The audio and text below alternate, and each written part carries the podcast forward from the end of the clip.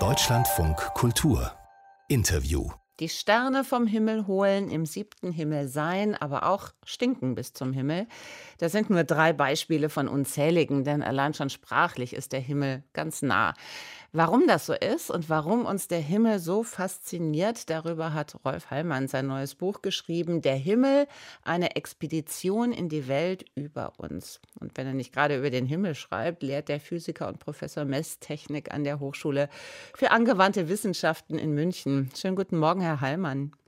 Frau Welke, ich grüße Sie. Guten Morgen. Wo fängt er denn überhaupt an, der Himmel?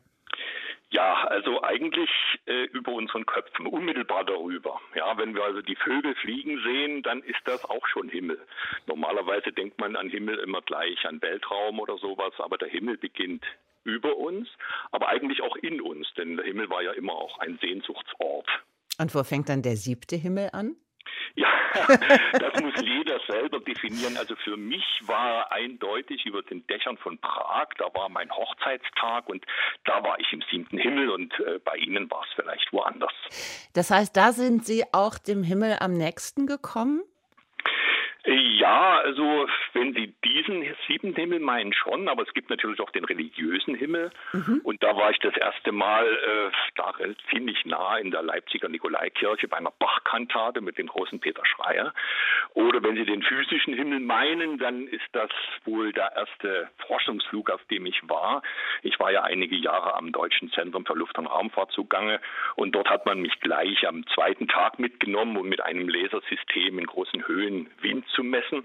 Und da sind wir ein bisschen höher geflogen, als es Verkehrsflugzeuge normalerweise tun. Also der physische Himmel, der, da war ich schon auch ein ganzes Stück, aber natürlich nicht richtig im Weltraum. Was hat Sie fasziniert am Himmel, dass Sie gesagt haben, darüber schreibe ich jetzt ein Buch? Naja, ein Blick zum Himmel beruhigt und entspannt. Äh, in diesen verrückten Zeiten können wir das ja alle gebrauchen. Aber als Physiker sehe ich natürlich dieses Faszinosum, dass wir eine ganze Menge über den Himmel wissen, ohne dass wir dahin können.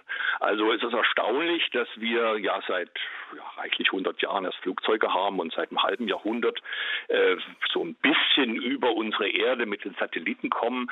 Aber wir wissen trotzdem, wie es äh, in den Sternen zugeht, die also Millionen oder Milliarden Lichtjahre von uns entfernt sind. Und da äh, kommt der Messtechniker in mir zum Vorschein und sagt, ja, wie kann das sein? Wie kann ich wissen, was in Millionen und Milliarden Jahren, äh, Lichtjahren von uns entfernt passiert?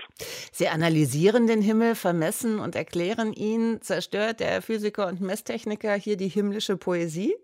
Äh, nein, natürlich nicht. Also wie gesagt, es gibt ja verschiedene Himmel und ähm, es wäre natürlich ähm, ja naiv zu glauben, wenn wir hier äh, 100 Kilometer über der Erde sind, dass wir da Gott begegnen.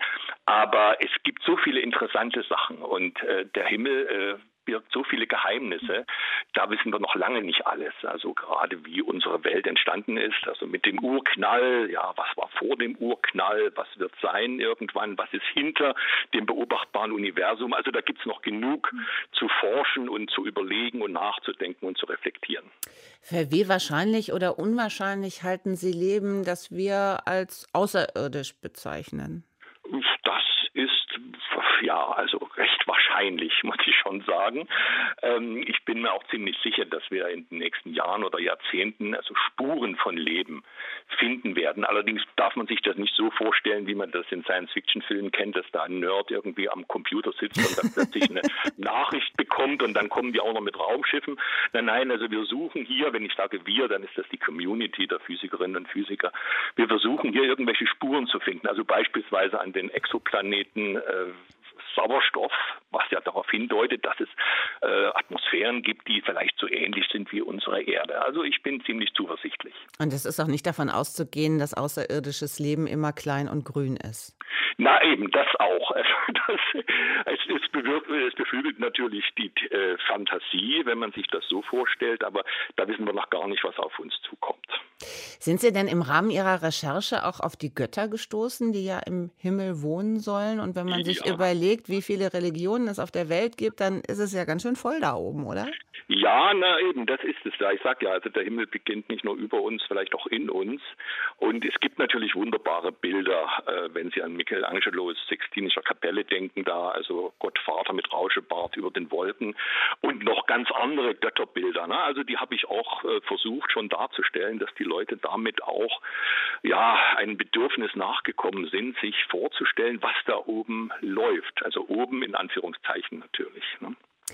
Was wäre der Mensch ohne den Himmel und der Rheinländer ohne Himmel und Erd? Ja, ja. Ja, genau. Ne? Der Himmel ist ja immer ein, ein Sehnsuchtsort gewesen. Ne? Wir haben Angst gehabt auch, also dass da immer irgendwelche Feuer oder Schwefelregen runterkommt. Das war früher oder Sinnflut. Und heute denken wir uns, na ja, also die Sonne knallt hier runter und heizt unsere Atmosphäre auf. Also die Bilder sind schon ziemlich ähnlich geblieben, aber auch die Hoffnung, die wir haben. Also früher dachte man, die, also in den älteren religiösen Bildern, die Hoffnung kommt äh, vom Himmel. Und heute haben wir also die Hoffnung, dass wir Energie bekommen in Form von Solar, Wind, äh, Wasserenergie, äh, die ja auch vom Himmel runtergeschickt wird zu uns. Himmel und Erd müssten wir noch mal kurz erklären. Das ist dieses rheinische Gericht, wo Apfelmus und Kartoffelpüree zusammenkommen. Ist nicht jedermanns Geschmack. ja, aber der Himmel ist schon jedermanns Geschmack. Schauen Sie einfach mal hoch und das entspannt ungemein. Ich kann es nur jedem empfehlen. Fürchten Sie den Zeitpunkt, dass der Himmel restlos erforscht ist? Naja, also da gibt es schon solche Überlegungen, dass es uns so geht wie den Geografen. Ja, da, zunächst war die Erde unendlich groß scheinbar und man hat immer Neues entdeckt und äh, so denkt man ja auch, der Himmel ist ja begrenzt, dass man irgendwann jede Ecke erkannt hat, aber das glaube ich nicht, dass man dann die restlichen, die restlichen Ecken noch findet. Wir wissen ja nicht, was auch jenseits unseres beobachtbaren Universums ist. Also da gibt es noch genug zu forschen und da bin ich sehr zuversichtlich, dass wir da immer wieder Neues finden. Der Himmel ist begrenzt? Ja, der Himmel ist begrenzt, äh, erstaunlich. Ne? Ähm, es ist so, ähm, wir können uns diese Grenze nicht vorstellen. Es gibt ja einen Anfang, so stellen wir uns das vor, vor 13,8 Milliarden Jahren gab es einen Urknall und der, äh, das Weltall dehnt sich aus.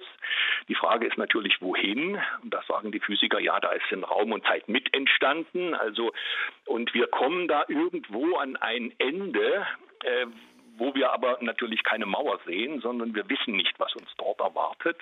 Der Himmel ist irgendwo in sich gekrümmt, aber hat doch, äh, ist doch begrenzt. Und ob es da jenseits unseres Universums noch ein Universum oder noch viele andere Universen gibt, das wissen wir nicht. Wissenswertes über den Himmel, eine Expedition in die Welt über uns, so heißt das neue Buch von Physiker Rolf Heimann. Und ich danke sehr fürs Gespräch in Deutschland von Kultur. Ich danke Ihnen, Frau Welti.